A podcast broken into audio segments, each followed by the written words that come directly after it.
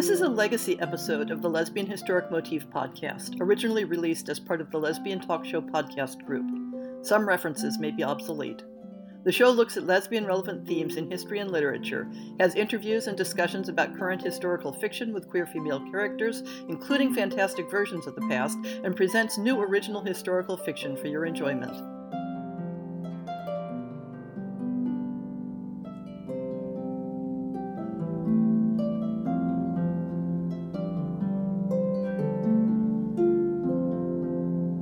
I had this epiphany a month or two ago when I was trying to work out ways to talk about how the social understanding of sexuality and gender has varied and shifted across time and space. I was trying to think of a way of talking about how you can have specific focused concepts that individually have an objective reality in the world. Concepts like feeling romantic or erotic desire in the presence of a person with certain characteristics, or preferring to engage in certain behavioral patterns, or enjoying how a certain aesthetic presentation engages with those around you.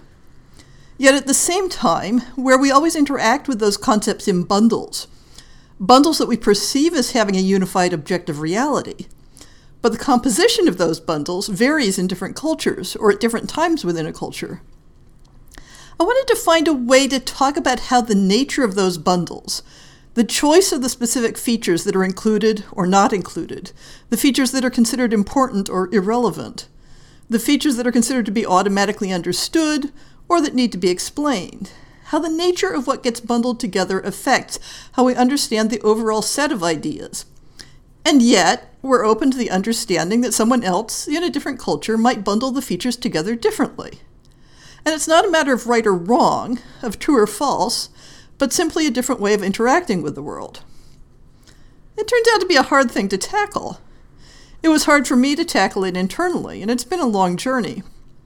One big issue is that our experience of gender and sexuality is so subjective and so embedded in our own cultural expectations that it's hard to shake off the idea that it represents some sort of objective truth. As I pondered this question, it occurred to me that I had the perfect illustration to introduce the subject: the meaning and use of prepositions, the very topic I did my P H D research on. So bear with me for a while, because we will eventually get back to the topic of sexuality and gender. If you've ever studied a language other than your native tongue, chances are you came to the conclusion that prepositions, or whatever equivalent set of words or grammar the language used, were frustratingly arbitrary and made no sense.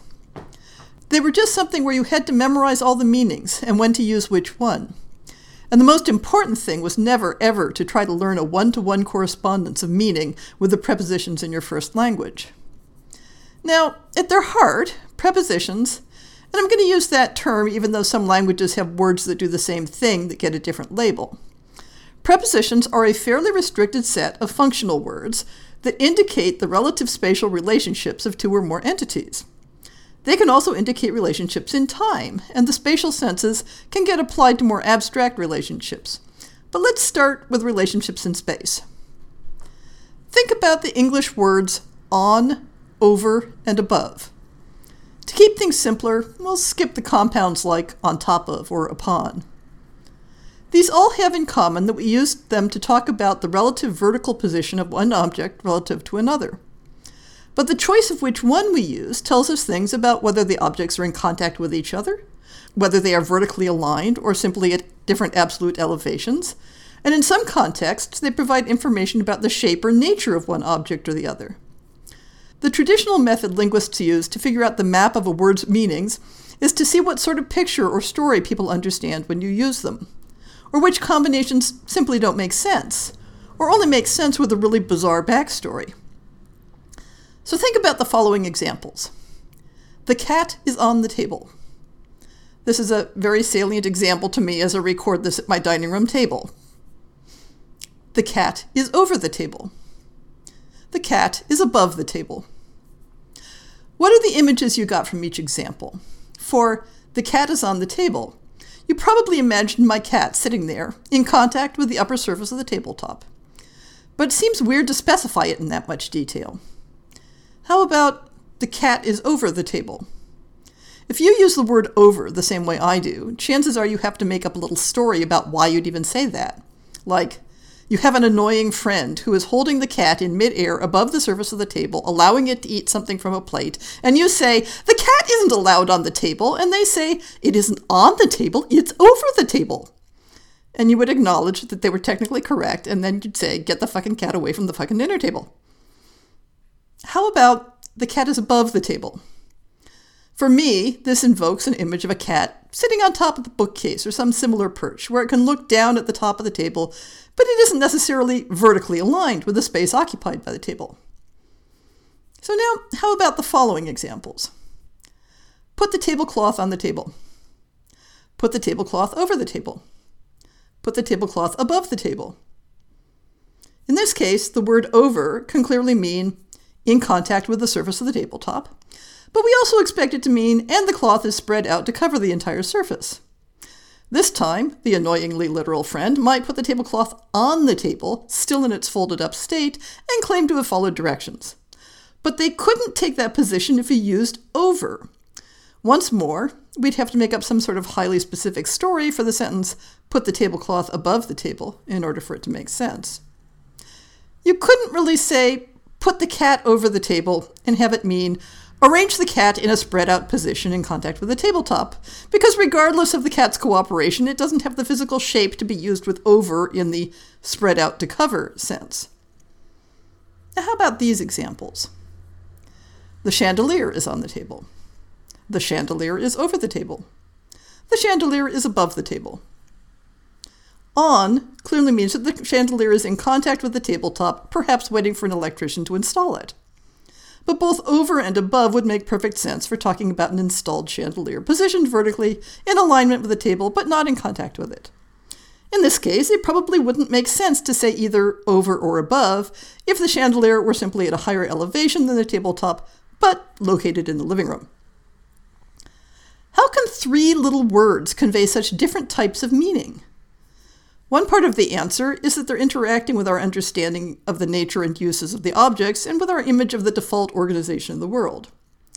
But a big part of that range of meanings comes from the differences in the bundle of meaning features that they carry. So, for example, in addition to all sharing the feature located at a higher elevation, the preposition on normally carries the feature in contact with, while the other two are silent about this feature, or in the case ab- above, carries the implication of non-contact. Over carries a feature that implies, but does not require, some sort of extent in space. So it's used for something that either has significant surface area with respect to the thing under it, or if movement is involved, something that moves along an extended path that crosses above the other object. Thus, for example, we get very different pictures from don't jump on the table, and don't jump over the table.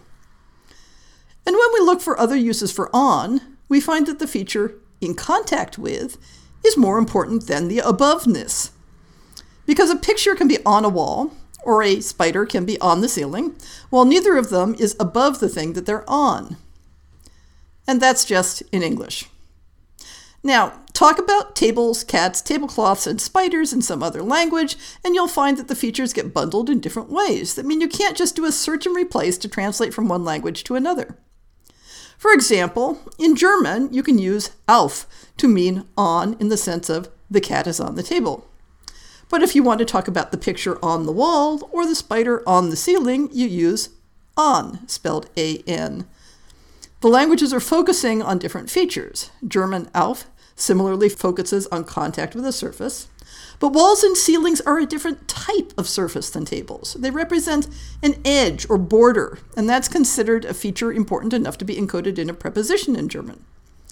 We could describe the same idea in English, but we'd have to use more description rather than it being an automatic part of the spatial relationship. Those are just a couple of illustrations of a much larger principle. One of the things that make prepositions difficult to learn is that we're accustomed to thinking of the bundle of meanings in each preposition as being a natural set, as being features that automatically go together, because that's the way we learned them, as a bundled set. But there isn't necessarily anything natural or true or better about certain bundles of spatial relationships being encoded in a single word. Now, I could go on about prepositions for days and days. In fact, I went on and on about them for about ten years before I finished my dissertation.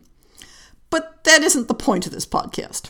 The point is that in trying to understand the many different ideas people have about gender and sexuality throughout time and space, it can help to break down our understanding of gender and sexuality categories into their component features, and to think about why certain features get bundled together and given a label, while other possible bundles don't get labels, or are considered impossible or unnatural.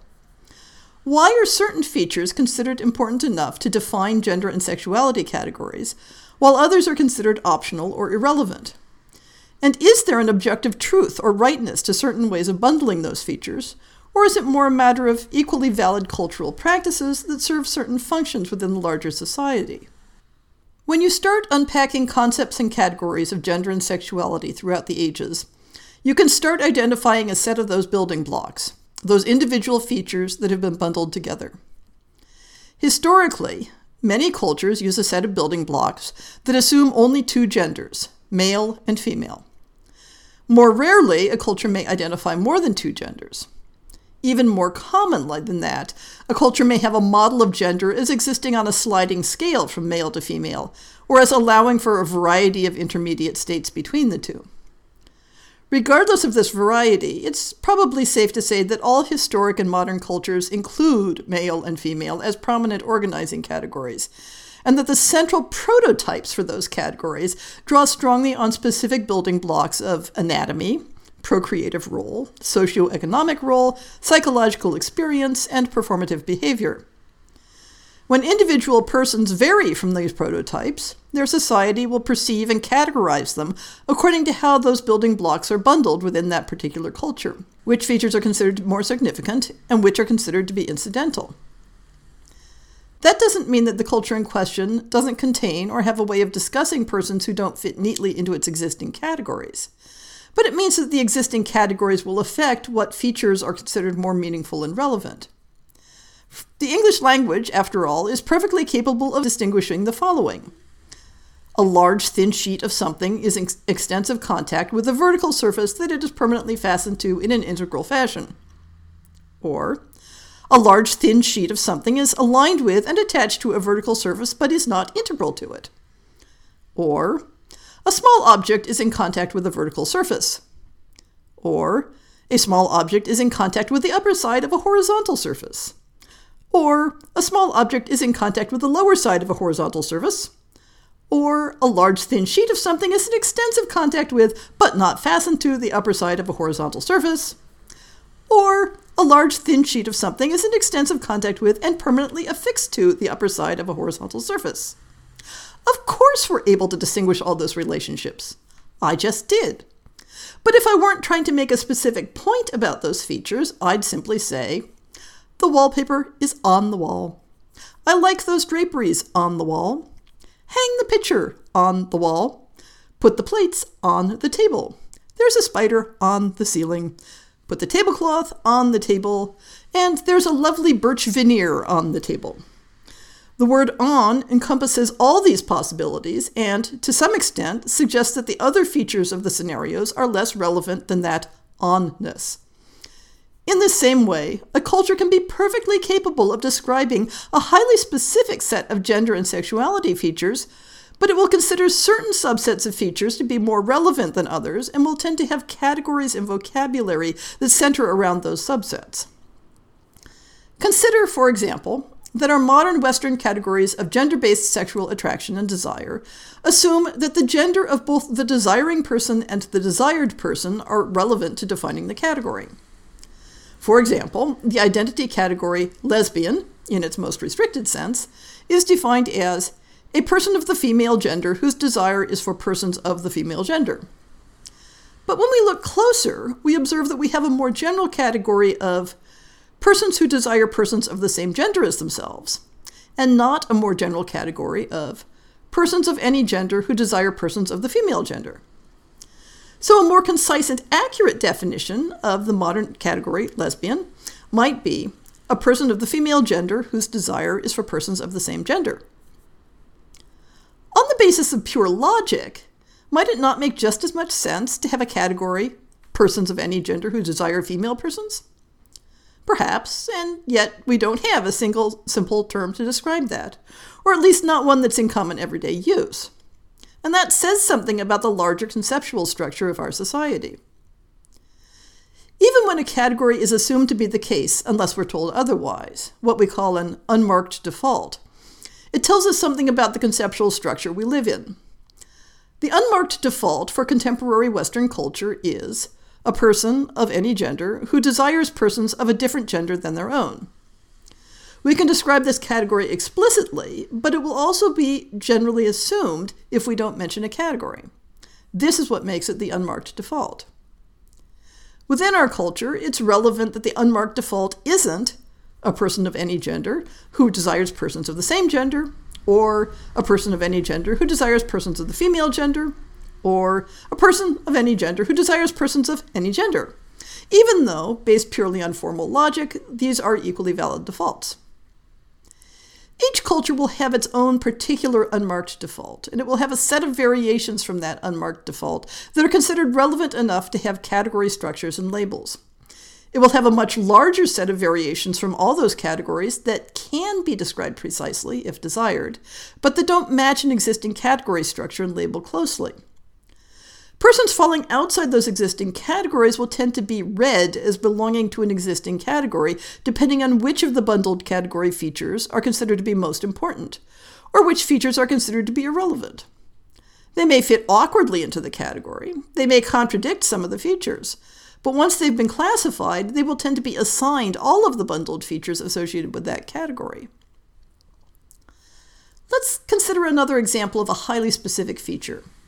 Clothing that is arbitrarily assigned to a particular gender. Of course, all gendered clothing concepts are arbitrary. We're all born naked, though most cultures will struggle to try to come up with some sort of objective basis for the assignment, or more often will act as if there is an objective basis without even working to justify it. If we accept, for the moment, that in any given culture there are garments that are considered to have a specific and unalterable gender assignment, then we can look at how those cultures categorize people who appear to be dressing contrary to their assigned gender. On a purely logical basis, one might consider four possibilities. One, clothing choice has no bearing on gender category. The act is recognized as contrary to the understanding of who ought to wear the garment, but it is not interpreted as saying anything meaningful about the person wearing it. Two, at the opposite end of the scale would be wearing a garment assigned to a specific gender places one in that gender category. Gender is defined entirely by what clothing one wears. Number three, a third option might be thought of as clothing as a symptom. Wearing a garment associated with a gender different from the assigned gender is considered evidence that the gender assignment was an error, that the desire to wear the clothing of a specific gender is an innate characteristic tied to one's true gender identity. This coexists with an assumption that people who are happy wearing garments associated with their assigned gender do so out of innate preference.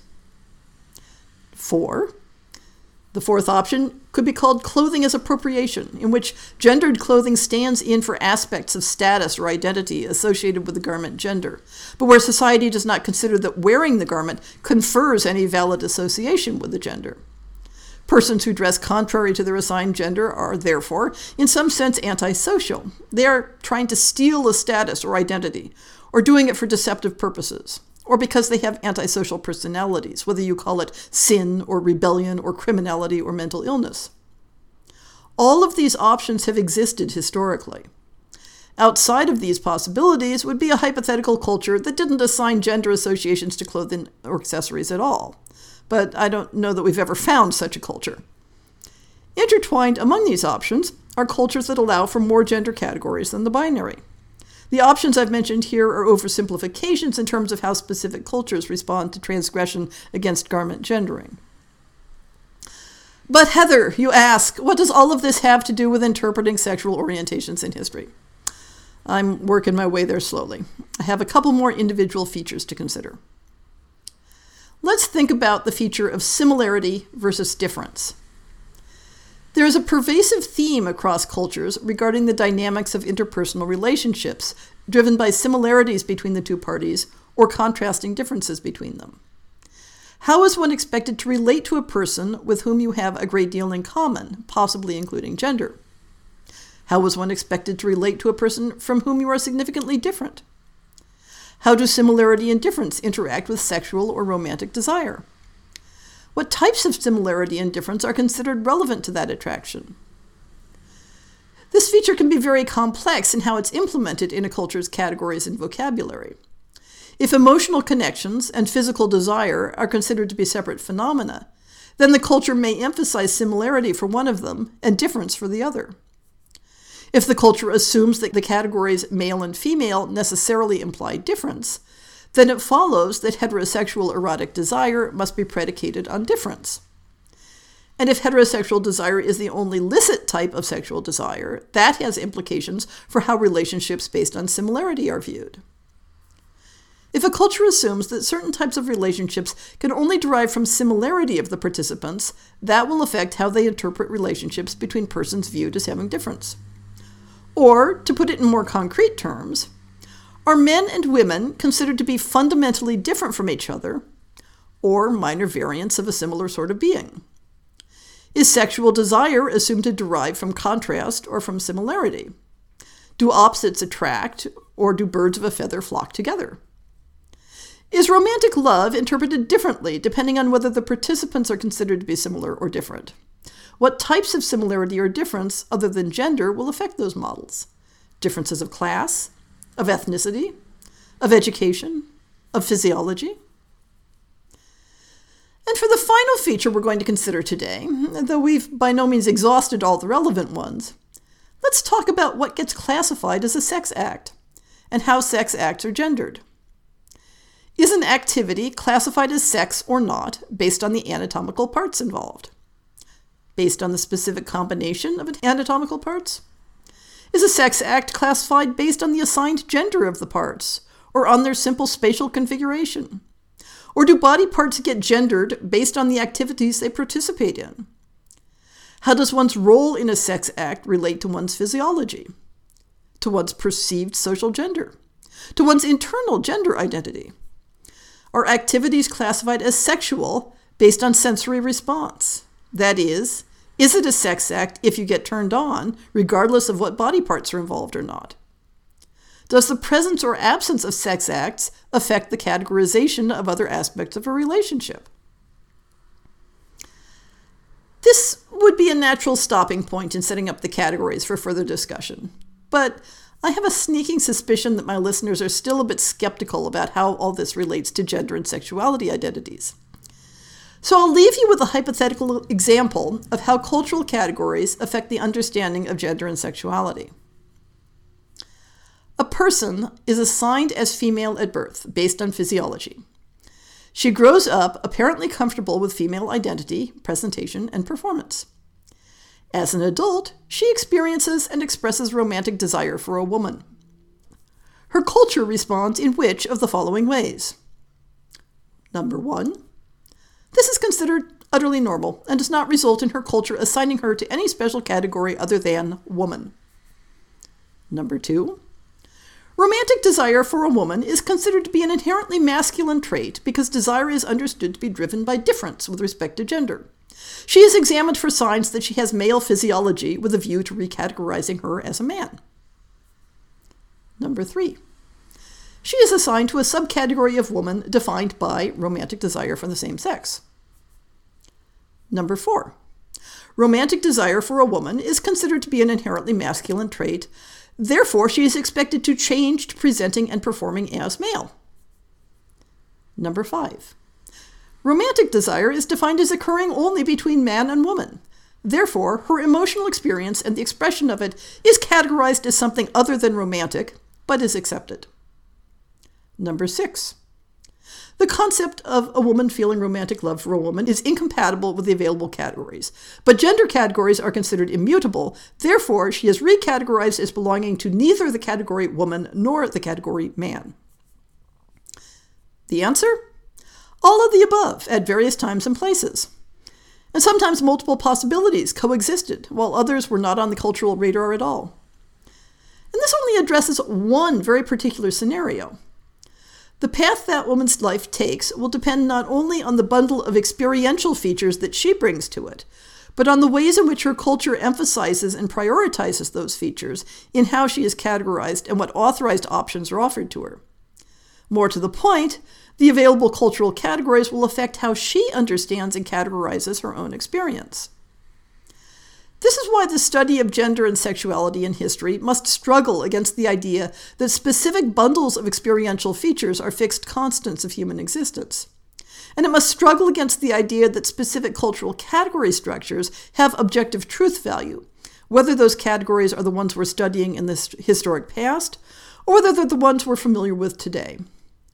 Recognizing this doesn't mean that we aren't allowed to identify with historic people based on sharing certain features of our experience of gender and sexuality. But it means that we need to be aware of assuming that complex structures of experience or categorization have been constant through time and space, that because we share certain features with a historic person, that either their entire experience or the way they understood and categorized that experience will align with our own. If something as simple as describing the relationship of a tablecloth to a table needs to be understood through varied cultural lenses, how much more so the relationships of human beings in love with each other?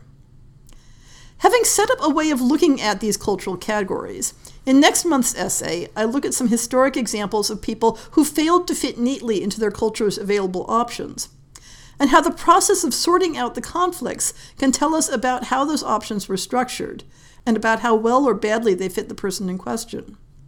In the end, I hope to have demonstrated why the simple question of, was this historic person a lesbian or not, is misleading and far less interesting than the glorious complexity of human experience.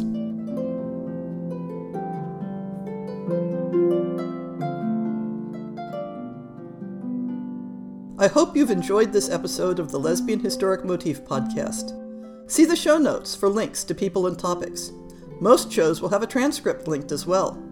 If you have a book announcement, a topic suggestion, or might like to appear on the show, please drop me an email.